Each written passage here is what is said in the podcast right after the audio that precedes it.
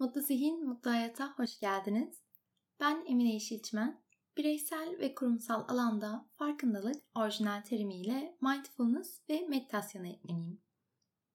Hayatınıza azıcık daha fazla mutluluk tohumları ekmeye ve stresinizi azaltmaya bir nebze katkım olabilir belki diye okuduğum, öğrendiğim, öğrettiğim, tecrübe ettiğim farkındalık ve pozitif psikoloji ile alakalı bilgileri burada sizlerle paylaşıyor olacağım.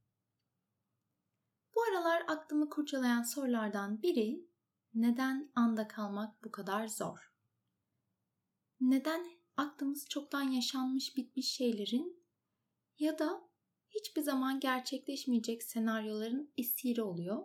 Madem mutluluk anda kalmaktan geçiyorsa anı yaşamaktan bizi alıkoyan ne? Gelin bunlara beraber bakalım. Birincisi, beynimiz otomatik olarak bir şeyleri etiketlemeye ve yargılamaya meyilli. Bu iç dünyamız, karşılaştığımız insanlar, durumlar, her şey dahil. Aklımızdan geçenleri bir durup gözlemlediğimizde aslında birçok şeyin istemeden de olsa bir şekilde etiketlediğimizi fark ederiz. Ve haliyle bu etiketler sonucunda oluşan yargılarımıza göre tepki veriyoruz. Mesela bazı insanlar, mekanlar ya da yaşadığımız deneyimler iyi etiket altında. Çünkü zamanında bir şekilde olumlu tecrübemiz oldu bunlarla. Ama bazıları maalesef kara listede çünkü ya yaşadığımız üzücü bir tecrübe ile ilintili ya da hoşlanmadığımız birini, bir şeyi hatırlatıyor bize. Ama hayatımızda ne kadar nötr şey var diye sorsak çok da fazla değil. Çünkü dikkatimizi verecek kadar değerli görmüyoruz onları. Örneğin vaktinde anneniz size zorla beyin yedirdiyse, benimki beyin yersem üstün zekalı olacağıma dair bir düşünceye sahip olduğundan aklım erene kadar zorla haşlanmış beyin yedirdi bana. Ama gel gör ki gayet normal bir insan evladı olarak hayatıma devam ediyorum. Henüz dünyayı kurtaracak bir yöntem geliştirmiş değilim. Neyse beyin diyorduk. Anneniz size zorla beyin yedirdiyse bir süre sonra masada beyin gördüğünüzde tiksinirsiniz. O artık sizin kara listenizdedir. Gittiğiniz restoranda menüde beyin görünce böyle bir suratınız ekşir ya da tüyleriniz diken diken olur. Halbuki alt tarafı bir organ parçası. Ne kadar zarar dokunmuş olabilir ki sana? Ama bunun gibi birçok tecrübemiz gerek insanlar gerekse olaylar hakkında zihnimizi domine ediyor ve farkında olmadan yerli yersiz tepki vermemize ya da olayları objektif şekilde değerlendiremememize yol açıyor. Yok ya o kadar da değil diyenler varsa gün içinde bir kendinizi gözlemleyin. Kaç kere birini gördüğünüzde ilk düşündüğünüz şey elbisesi, ayakkabıları, ya da bir bina gördüğünüzde yolda giderken of bu da buraya hiç olmamış dediğiniz veya biri terfi aldığında torpili vardı öyle aldı o pozisyonu o dediğiniz şeyleri aklınızdan geçenleri bir sayın bence. Böyle irili ufaklı insanlarla, objelerle, olaylarla ilgili kısacası hemen hemen her şeyle alakalı ön yargılarımız var ve bu ön yargılarımız hayatımıza nüfus etmiş durumda.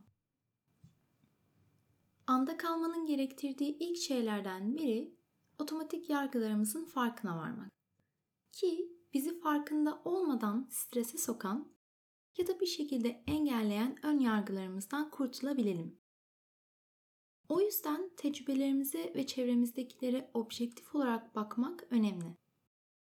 Geçen gün çok güzel bir olaya şahit oldum mesela. Ben Dublin'de yaşıyorum, İrlanda'da Burada çok fazla evsiz insan var. Özellikle şehir merkezinde. Birkaç bir şey almak için şarküteriye girerken önümden evsiz, dilenci bir kadın girdi. Çalışanlara selam verdi, alacaklarını seçti. Seçerken de çalışanlarla çok güzel sohbet etti. Aldıklarının parasını ödedi ve çıktı. Burada dikkatimi çeken şey şu oldu.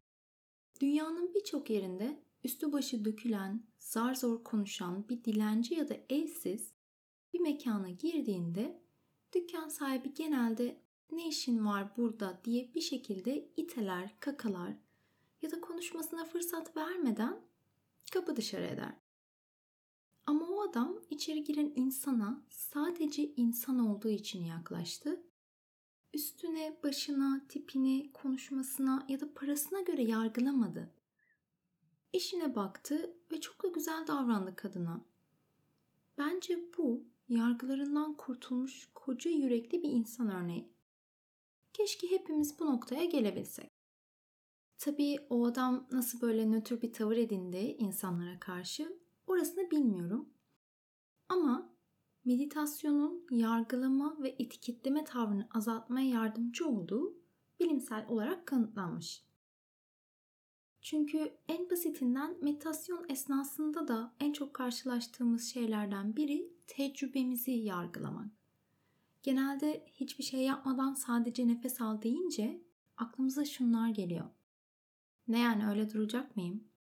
Yok sıkılıyorum ben. Ay yok işe yaramıyor. Bak dikkatim dağılıyor. Odaklanamıyorum gibi böyle cümleler sarf ediyoruz ve bunların hepsi yargılama. Tabii ki bunları aklınızdan kovup sadece nefes alın demiyorum. Ama bir nevi yargılama olduğunun bilincine varıp ana geri dönüp kendimizi gözlemlemeyi öğreniyoruz. Ve zamanla bu da hayatımıza yansıyıp objektif bir bakış açısına sahip olmamıza katkı sağlıyor. Böyle deyince nasıl da kolay. İşte burada da hayatımızda en çok ihtiyacımız olan ama birçoğumuzun çok az uygulayabildiği sabır devreye giriyor. Sabır. Olgunluğun en önemli kavramlarından biri. Sanırım bu işlere başladığımda en çok zorlandığım ama en çok da faydasını gördüğüm konulardan biri bu. Dünyada tez canlı insanlara madalya verselerdi eğer kesin altın madalya alırdım. O kadar eminim ki buna. Yanlış anlaşılmasın. Şu anda bir sabır teşi değilim tabii ki. Ama en azından her şeyin kendine ait bir zamanı olduğu ve bir şeyleri akışına bıraktığında gerçekten de dönüp dolaşıp doğru yolu bulduğunun farkına vardım diyelim. Bir şeyleri zorlamak, kelebeğin kozasını kırıp zorla çıkarmak gibi. Sonra ne o kelebek uçabilir ne de sen umduğunu bulabilirsin. Halbuki kendi haline bıraksan o zaten zamanı gelince olgunlaşıp kozasından çıkacak ve uçacak. Biz de kelebek gibiyiz aslında. Kendimize, bedenimize, zihnimize sabırla yaklaştığımız zaman daha fazla olgunlaşıp hayatımıza çok daha fazla güzellik katıyoruz. Bu benzetme birazcık romantik oldu ama neyse. Demem o ki anda kalmamızı engelleyen diğer bir şey de sabırsızlık. Normalde bunların hiçbiri bilmediğimiz ya da duymadığımız şeyler değil. Bir şekilde bir yerlerde ya okuyoruz ya da dinliyoruz. Ama bir şeyleri bilmek de bir nevi körlük oluşturuyor aslında. O yüzden tecrübe ettiğimiz her anı sanki ilk defa deneyimliyor gibi yaklaşmak bize daha objektif bir bakış açısı katmaya yardımcı oluyor. Bu her şey olabilir. Mesela içtiğiniz kahveyi sanki ilk kez içiyormuş gibi tadını, kokusunu, sıcaklığını hissetmek ya da yolda yürürken etrafınıza dikkatlice bakmak. Mesela bu da dikkatinizi ana getirmekte çok yardımcı ve kolay bir örnek. Kendimden yola çıkacağım. Dublin'e 3 sene önce taşındım ve işe giderken yürüdüğüm sokakları arada bir değiştirsem de yine de hep aynı yollardan geçiyorum. Ama her seferinde kafamı kaldırıp binalara, ağaçlara, dükkanlara, her şeye dikkatlice bakıyorum. Ve inanır mısınız her seferinde yeni bir şey keşfediyorum. Mesela o heykel o 100 yıllık binanın üzerinde hep vardı ama ben daha geçen gün fark ettim. Ya da haritada gördüğüm bir pilates okulu, aa bu burada mıymış diyorum gibi. İnsanlar da o kadar alışmamış ki kafasını kaldırıp etrafına bakan birilerini görmeye. Bir keresinde biri beni durdurup turist misin yolunu mu kaybettin diye sordu. ben şok. Neyse sonuç olarak etrafınızdakileri ilk defa görüyormuş gibi gözlemleme egzersizleri dikkatinizi toplayıp ana odaklanmak için birebir tavsiye ederim. Bunun dışında Bir de genelde bir şeyleri yanlış yapıyorum kaygısı var içimizde. Eksik yaptım, anlamadım, beceremedim diye kendimize bir şekilde güvenmiyoruz. Halbuki her yiğidin bir yoğurt yiyişi vardır.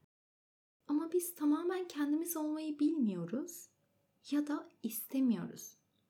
İşte bu da belki kendimize güvenmediğimiz için. Başka birisi ya da başka bir şey olmayı nedense daha iyi zannediyoruz. Halbuki özgün bir kişiliğe, özgün bir ruha sahip olmak gibisi var mı? Özgünlük de bence kendimizi dinleyip, kabullenip, tecrübe ettiğimiz ve öğrendiklerimizle şekillenecek bir olgu. Kendimiz olma sorumluluğunu üstlenmek ve olduğumuz insana güvenmeyi öğrenmek de ayrı bir meziyet ve maalesef bu da susmayan bir zihinle pek mümkün olmuyor. Çok sevdiğim bir İtalyan terimi var. Dolce far niente. Hiçbir şey yapmamanın güzelliği. Çünkü hiçbir şey yapmamanın karşılığı tembellik değil esasen. Bu felsefeyle anlatılmak istenen dingin yaşama sanatı. Hiçbir şey yapmamak, ruhunu ve bedenini telaştan, stresten arındırmak ve dinlendirmek demek. Bence İtalyanların uzun ve sağlıklı yaşama sebeplerinden biri de bu. Kafa rahat çünkü. Tabii biz ne kadar uygulayabiliyoruz orası tartışılır. Normalde yaptığımız her şeyin bir amacı var. Bir şekilde hep olduğumuzdan daha farklı bir yere varma ya da bizde olmayan bir şeyi elde etme çabasındayız. İlk çalışmaya başladığım yıllarda şöyle bir düzen oluşturmuştum kendime. Akşam işten gelince spor yap, yemek ye, dizi izle, İspanyolca çalış, kitap oku, haftanın belirli günleri gönüllü aktivitelere katıl vesaire derken sürekli aktif olma telaşı halindeydim. Çünkü hiçbir şey yapmadan durmak benim için o kadar sıkıcıydı ki ve bir nevi tembellikti. Vaktimi boşa harcamış, bir işe yaramıyormuş gibi hissediyordum. Halbuki sürekli bir koşuşturma içinde olduğumdan ne beynimi ne de vücudumu dinlendirmeye vaktim kalıyordu. Sürekli yorgundum. Sadece fiziksel değil, mental olarak da yorgundum. Ki bu daha fena aslında. Bir gün çok yakın bir arkadaşım dedi ki, Emine bazen hiçbir şey yapmadan da kendine baş başa kalman lazım biliyorsun değil mi? Sürekli bir şeyler öğrenip faydalı bir şey yapmak zorunda değilsin. Orada bir ampul yandı bende. O kadar haklıydı ki. Şöyle bir düşündüğümde ne sandığım kadar kendime ne de çevreme faydam vardı. Çünkü aslında faydalı bir şey yapmak, bir şeyler üretmek hep zihnin sakin olduğu zamanlarda ortaya çıkıyor. Tabii benim bunu sindirip hayatıma uygulamam mindfulness ile tanışıp bayağı bir haşır neşir olduktan sonra tam yerine oturdu. Orası ayrı. Bu o kadar işlemiş ki içimize meditasyon yaparken bile e ne oldu? Bir şey değişmedi. Kafamdan aşağı ışık hüzmesi inmedi diye yaklaşıp sonra da işe yaramıyor diye bırakıyoruz. Zaten amaç da bu. Kendin olmak dışında bir şey yapmana gerek yok. Tabi bu bayağı ironik bir durum. Çünkü günün sonunda meditasyon yapmamızın ya da farkındalığı hayatımıza davet etmemizin sebebi stresimizi azaltmak ya da dinginliğe kavuşmak. Ama o da akışına bıraktığımızda kendiliğinden gelecek zaten. Akışına bırakmak. Yine söylemesi kolay ama uygulaması en zor konulardan biri. İşte, ilişkilerde, kendi içimizde hep bir şeyleri istediğimiz gibi olmaya zorluyoruz aslında. Öyle değilse de bir şekilde inkar ediyoruz. Bir şeylerin hep olması gerektiği gibi kalıbı var aklımızda. Vücudumuz, kilomuz, başarımız, maaşımız, sevgilimiz ya da ailemiz hep olması gerektiği gibi çerçevesi içinde. Olduğu gibi kabullenmek istemiyoruz hiçbir şeyi. Aslında bunlar da çevremizin de etkisiyle tabii bizim oluşturduğumuz kalıplar. Bir nevi yargılar. Hayatımızdaki şeyler bu olması gerektiği gibi çerçevesine mükemmel bir şekilde yerleşmediğinde de kendi kendimizi yiyip bitiriyoruz ve mutsuz oluyoruz. Ne kadar büyük bir enerji kaybı aslında. Halbuki olduğu gibi kabul etmeyi öğrensek olayları, insanları ve en önemlisi de kendimizi her şey daha da kolaylaşacak. Vaktinde zihnim sağ olsun asla susmayı beceremediği ve bir şeylere hep takılı kaldığı için kendime şöyle bir yöntem geliştirmiştim. Emine, tamam durum ne? Mesela birisiyle tartıştım. O bana bunu dedi, şöyle yaptı. Aslında ben haklıyım ama kendimi ifade edemedim gibi aklımdan geçenleri böyle bir düşünüyorum. Sonra tamam peki ama saatlerce bunu düşünerek değiştirebilir misin? Maalesef hayır. Bu kadar takılıp kalınca eline ne geçiyor peki? Stres. o zaman bir dur. Gel seni rahatlatacak daha güzel bir şey bulalım. Diye diye kendimi böyle telkin etmeye başladım. Sonradan fark ettim ki bu anda kalmanın en güzel uygulamalarından biriymiş. Çünkü bir şeylere takılı kalmanın hiçbir faydası yok. Tersine zararı var. Onu akışına bırakıp beynine bir rahat versen en azından sakin kafayla çözüm bulabilirsin. Bir şekilde düzeltebilirsin ama öbür türlü sürekli kendimizi dolduruşa getiriyoruz. Sonra da mutsuzluk endüstrisini besleyen insancıklar halinde mutluluğu başka yerlerde arıyoruz. Mindfulness kavramını Batı dünyasına taşıyan ve günümüze gelmesini sağlayan Amerikalı profesör John Kabat-Zinn'in kitabında çok güzel bir örnek var. Hindistan'da maymun yakalamak için Hindistan cevizinin içine muz koyup maymunun sadece eli açıkken geçecek kadar bir delik açıp ağaca sabitliyorlarmış. Maymun elini sokuyor, muzu alıyor ama haliyle delik bir yumruk geçecek kadar büyük değil. O yüzden çıkaramıyor ve uğraşmak zorunda kalıyor. Aslında muzu bırakıp gitse avlanmayacak ama birçoğu muzu zorla çıkartmaya çalıştığı için yakalanıyor maalesef. Zihnimiz de böyle düşüncelerimizin esiri oluyor diyor John Kabat-Zinn. Şöyle bir düşününce ne kadar da doğru aslında. O yüzden bazı şeyleri kendi haline bırakmak kendimize yapabileceğimiz en büyük iyiliklerden biri. Sonra geceleri yatakta uyumak yerine düşünürken buluyoruz kendimizi. İstediğin kadar uyumaya zorla kendini faydasız. Hatta daha kötü sonra da uyuyamadığın için geriliyorsun. Sonra da ertesi gün sabahın köründe kalkıp işe ya da okula giderken zombi gibi dolaşıyorsun ortalıkta. Bununla da ilgili bir hikayem var tabii ki. Aslında şöyle bir düşündüm de bu hikayelerimi bir yerde toplasam mı ben? Belki bir gün storyteller falan olurum. Neyse bir gün kız kıza tatile gittik. Uyku vakti hepimiz yatağa girdik haliyle. Ben pıt diye dalıp gittim. Arkadaşım konuşuyor da konuşuyor. Bir ara uyandım. Aa, ne diyorsun dalmışım dedim. Şöyle bir tepki geldi. Oha ya hiç mi düşünecek bir şeyin yok derdin tasan yok senin.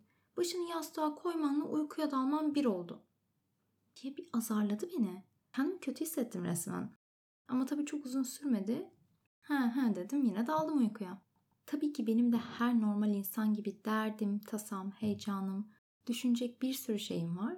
Ama kimse kusura bakmasın. Her dakika beynimi onlarla meşgul edemem. Hele uykudan önce asla. Vücut yaşı ilerliyor zaten. Tık tık. Bu hücrelerin yenilenmesi lazım. Şaka bir yana. Anda kalmak mental olduğu kadar fiziksel sağlığımız için de çok önemli. Günün sonunda hepsi bir bütün zaten. Mesela bazılarımız da doğuştan zen felsefesiyle yaşıyor hayatlarını. Onlara saygım sonsuz. Bilmiyorum nasıl yapıyorlar. Ama benim gibi bunu sonradan öğrenip hayatına uygulamak isteyenler için meditasyon ilk adımlardan biri. Herkes meditasyon yapacak demiyorum tabii ki de. Öyle bir iddiam yok. Sadece özellikle mindfulness meditasyonları kendini gözlemleme, farkına varıp kabullenme ve akışına bırakma mantığı üzerine kurulu olduğu için bizi bu konuda destekliyor. Ama bu zorlayarak olacak bir şey kesinlikle değil. Gerçekten istekli ve motive olmanız lazım bir meditasyon düzeni oluşturabilmeniz için. Tabii bir tutamda disiplin gerek. Mesela koşanlar bilir, eğer bir yarışa katılacaksanız, belli bir hedefiniz de varsa düzenli olarak antrenman yapmanız lazım. Ay bugün canım istemedi, yağmur yağıyor, vaktim yok diye düşünmezsiniz. Kendinize oluşturduğunuz disiplini bir antrenman planı vardır. Ona göre bir şekilde şartları elverişli hale getirirsiniz ve hedefinize ulaşana kadar da düzenli antrenmanını yaparsın. Meditasyon pratiği için de aynısı geçerli aslında. En sık karşılaştığım argümanlardan biri zaman kısıtlılığı. Ki çok da haklı bir serzeniş aslında. Lakin hiçbirimizin hayatında yapmak istediğimiz ekstra aktiviteler için büyülü bir şekilde zaman belirmeyecek. Teknoloji şimdilik günü 25 saat yapacak bir güce de sahip değil. O yüzden kendimizi önceliklerimize göre ayarlamamız lazım. Ve ufak ufak başlamak en iyisi. Mesela ilk başta oturup 20 dakika meditasyon yapmak yerine 5 dakika, 3 dakika, hatta 1 dakika neyse günün belli bir saatinde en kolayından nefes egzersizi rutini oluşturabilirsiniz. Mesela ben tam bir sabah insanıyım. Böyle sabahın sessizliğinde kendi kendime oturmayı çok seviyorum. O yüzden de genelde sabahları meditasyon yapıyorum. Ya yatağımın içinde ya da kendime ait bir meditasyon köşem var salonda. Oraya gidip sabahları birkaç dakika dinlenmek, böyle kendimi dinlemek bana çok iyi geliyor.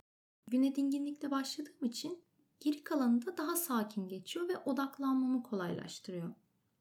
Birkaç kere böyle yataktan hızlıca fırlayıp telaş içinde hazırlanıp işe gitmek zorunda kaldım koştur koştur. Bütün günüm kakafoni halinde geçti. Hiç benlik değil. Ama tabii bu herkes için aynı olacak değil. Birçok insanın da sabahları afyonu uzun bir süre patlamıyor.